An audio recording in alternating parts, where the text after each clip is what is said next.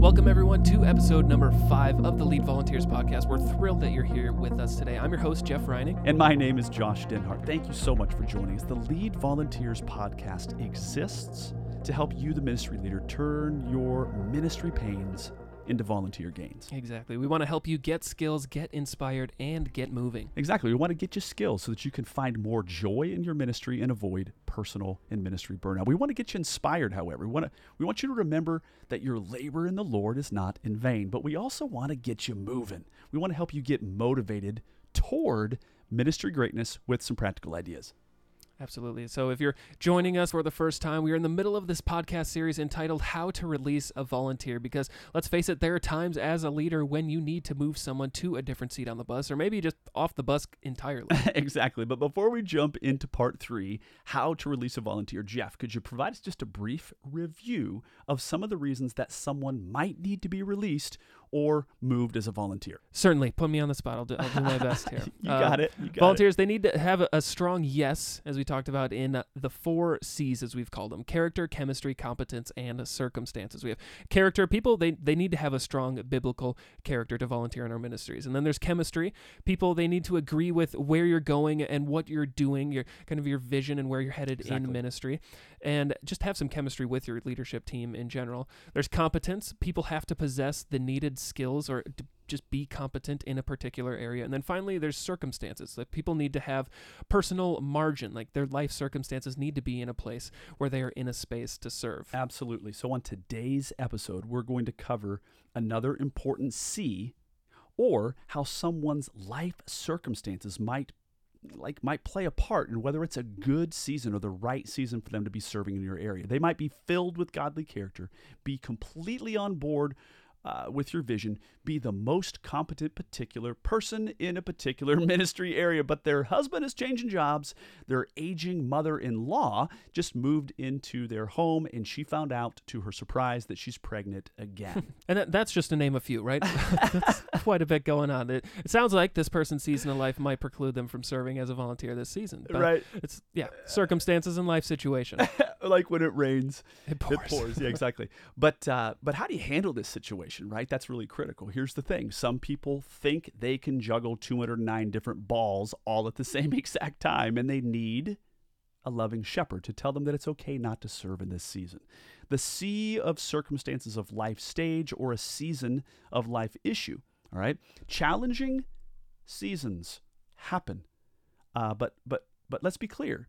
This isn't a sin issue. I mean, mm-hmm. some people just get overloaded in life, and sometimes um, this is of their own doing, and sometimes this is um, like their inability to say no to good things. But people have life circumstances that we should be cognizant of as their shepherd, right? No, that's definitely true. We, I think we all get overloaded and stacked with commitments from time to time. We all overcommit ourselves. True, I would agree. And however, uh, people can get overloaded in their life by things that are not because of the commitments that they have made. Sometimes life throws them curveballs, right? I mean, this would be like things like pregnancy, a new job, mother in law health issues, or their child has a serious issue. I mean, seriously, some people can get overburdened and taxed in, in like they're tapping out because they've made too many yeses in their life, but also it can be things that are out, outside of their control. So we're all pretty busy. That's a standard rule of thumb. I get that. However, when super busy people have wrenches thrown into their life, mm-hmm. they can start edging toward personal burnout. Absolutely. Now, in, in, previous podcast episodes in this series, you talked about seeing the signs or being able to discern what might really be happening. Uh, can you touch on what external indicators might lead you to believe that someone may be in a season where their circumstances of life are just causing a challenge for them to carry out their responsibilities as a volunteer? Absolutely. Here's the thing. Um, as we always say at Lead Volunteers, everything in ministry comes down to relationships. Um, as leaders and shepherds, we need to be keenly aware of our little sheepies, right? And, and we need to be observing their lives. We need to have our finger on the pulse of our volunteers, I guess. And so there are some things that I might start observing in a key volunteer that might lead me to think that they may be in a challenging season of, life. I would say there's there's some people who are always late, and there are some people who tend to cancel more than others, and there are people who just look like they're a hot mess and disheveled nearly all of the time. Listen, I get it. Some people look like they're living a train wreck of life. Fine, that's not what I'm talking about.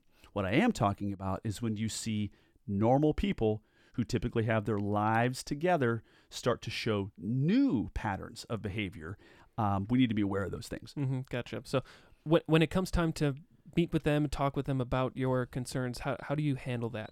Okay, so what I want to tell you, Jeff, and our listeners right now is that what I'm getting ready to tell you has been curated and refined over 10 plus years of serving um, and leading in the trenches of the local church. If you hear nothing else throughout this current podcast episode, please hear this.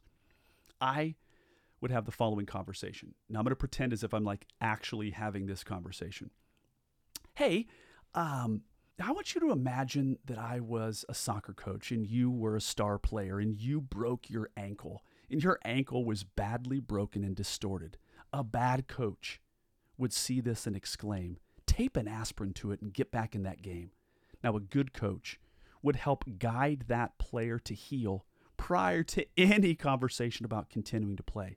Listen, a good coach would see you and your health as more important than this ministry. Your situation, and I would insert whatever challenging life circumstance they're experiencing right now, that you see that demands that you take care of you right now.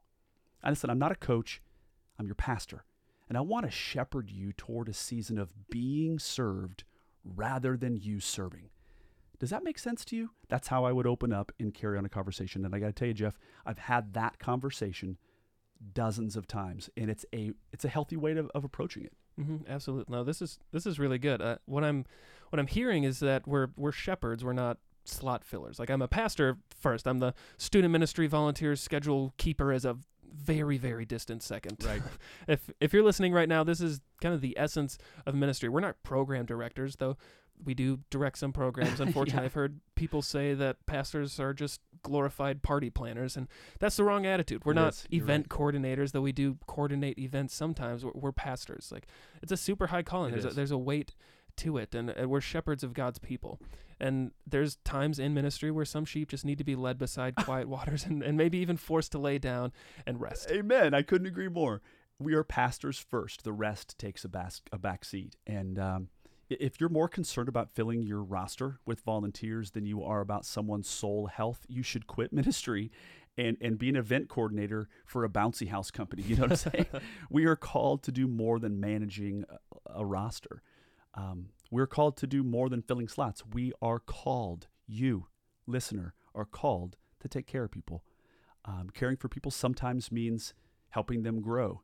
Um, helping them grow sometimes the best thing to do is to push them and to stretch them and put them into a, a space where they're going to see them grow and push them past their normal boundaries. But sometimes the best thing is to give them permission to not serve and be served in a season. hmm Yeah, I think you're onto something there. People people do need permission to say no. I think people need to be handed a white flag Yes. and to be told that it's it's okay to wave that white flag and surrender for a season. Right. They need that permission. They need to know that it's they're not we're not going to be disappointed at them. They won't be disappointing us if they just take a much needed season of recuperation. Exactly. I mean, people need permission to pause. And to be quite honest, they need a pastor's permission to pause. hmm No, absolutely. And another thing too is that when we prioritize our ministry, like the ministry we're doing above someone's life, and so we're we're not communicating the essence of our pastoral calling, like, because it's not about what you do as a pastor, what we do as pastors. It's about you being in the family of God and, and being healthy. Hallelujah.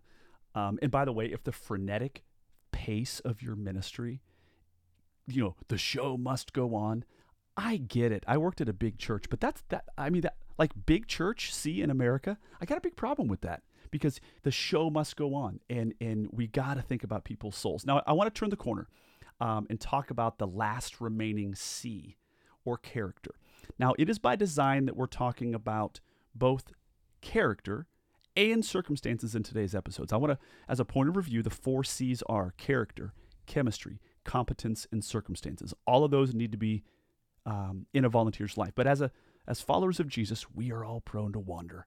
There are times when a volunteer may find that their life has taken a turn away from solid biblical character. Let's not beat around the bush.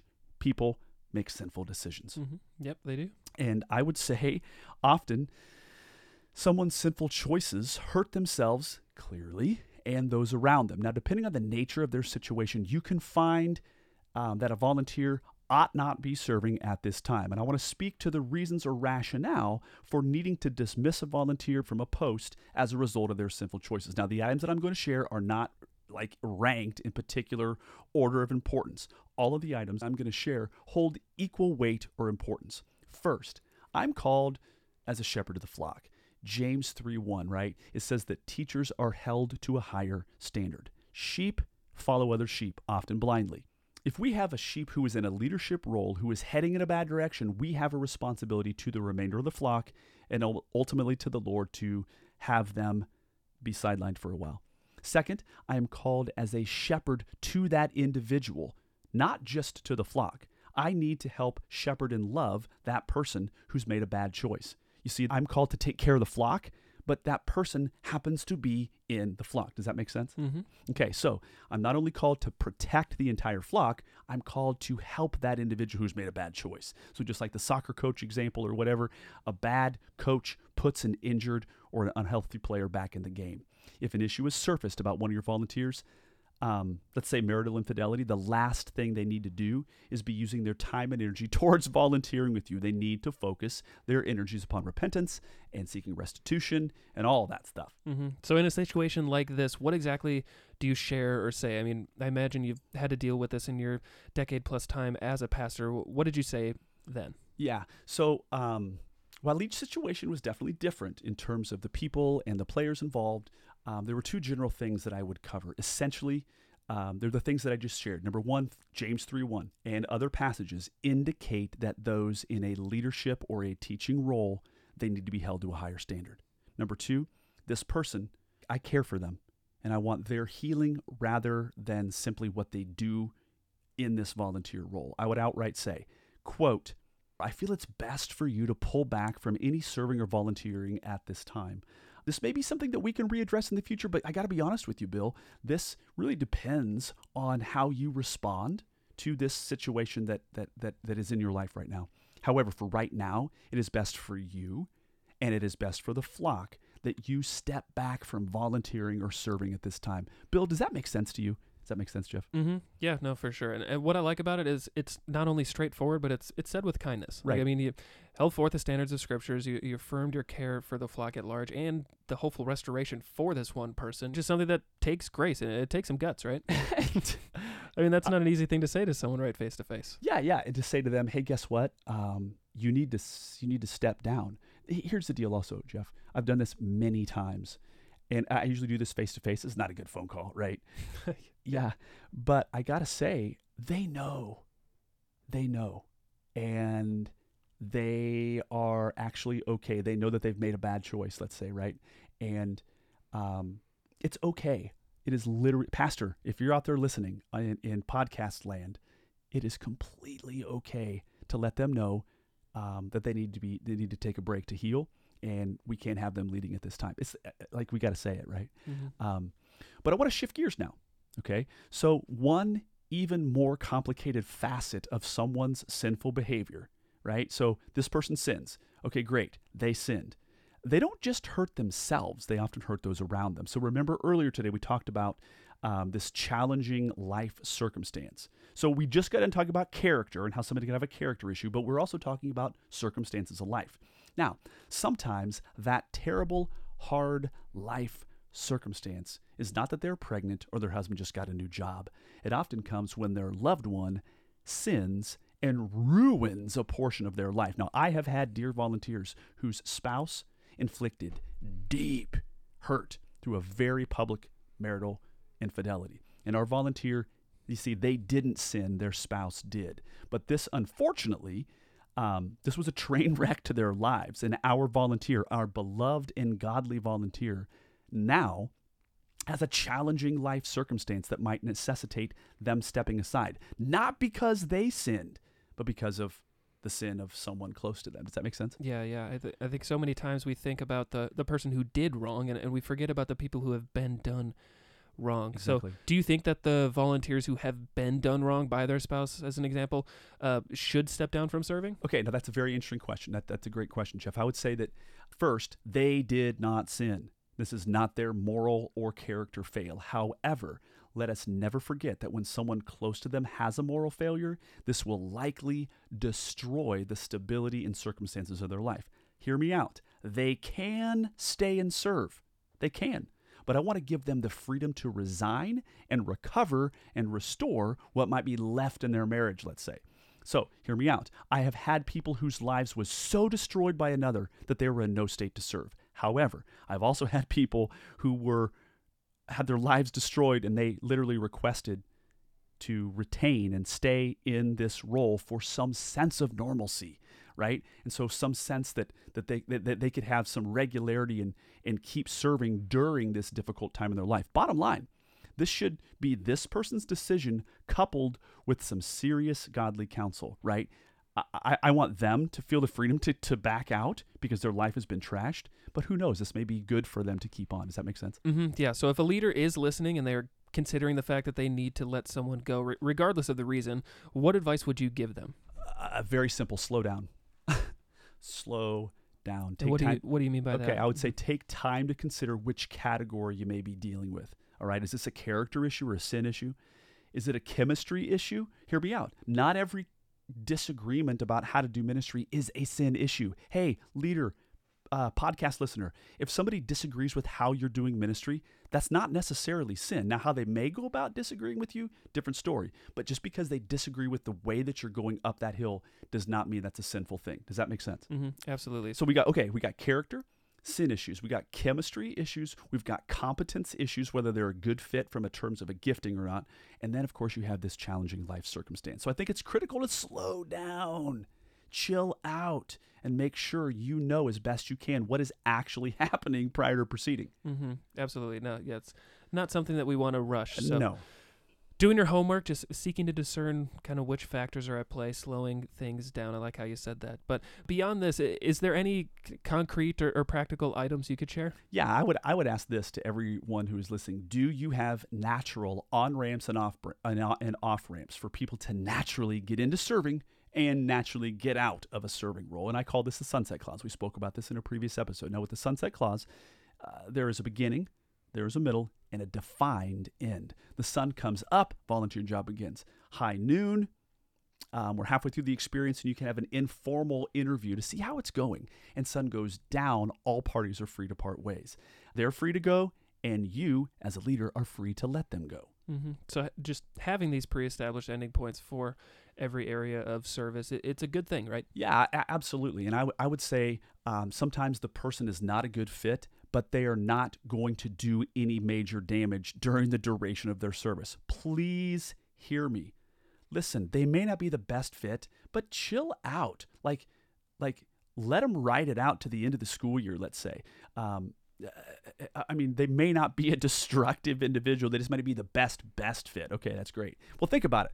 Think about it with me for just a moment. You realize somebody is not totally gifted in a particular area. You got two choices ask them to step down midstream or have their time uh, of serving come to a natural end in one month. For me, if you have a culture of easy on ramps and off ramps, what I call the sunset clause, you can easily allow. Um, like save yourself some serious pain, right? And and you know maybe you can just wait them out. And so I think those are some good things to think about, right? Character, chemistry, um, competence, and circumstances of life.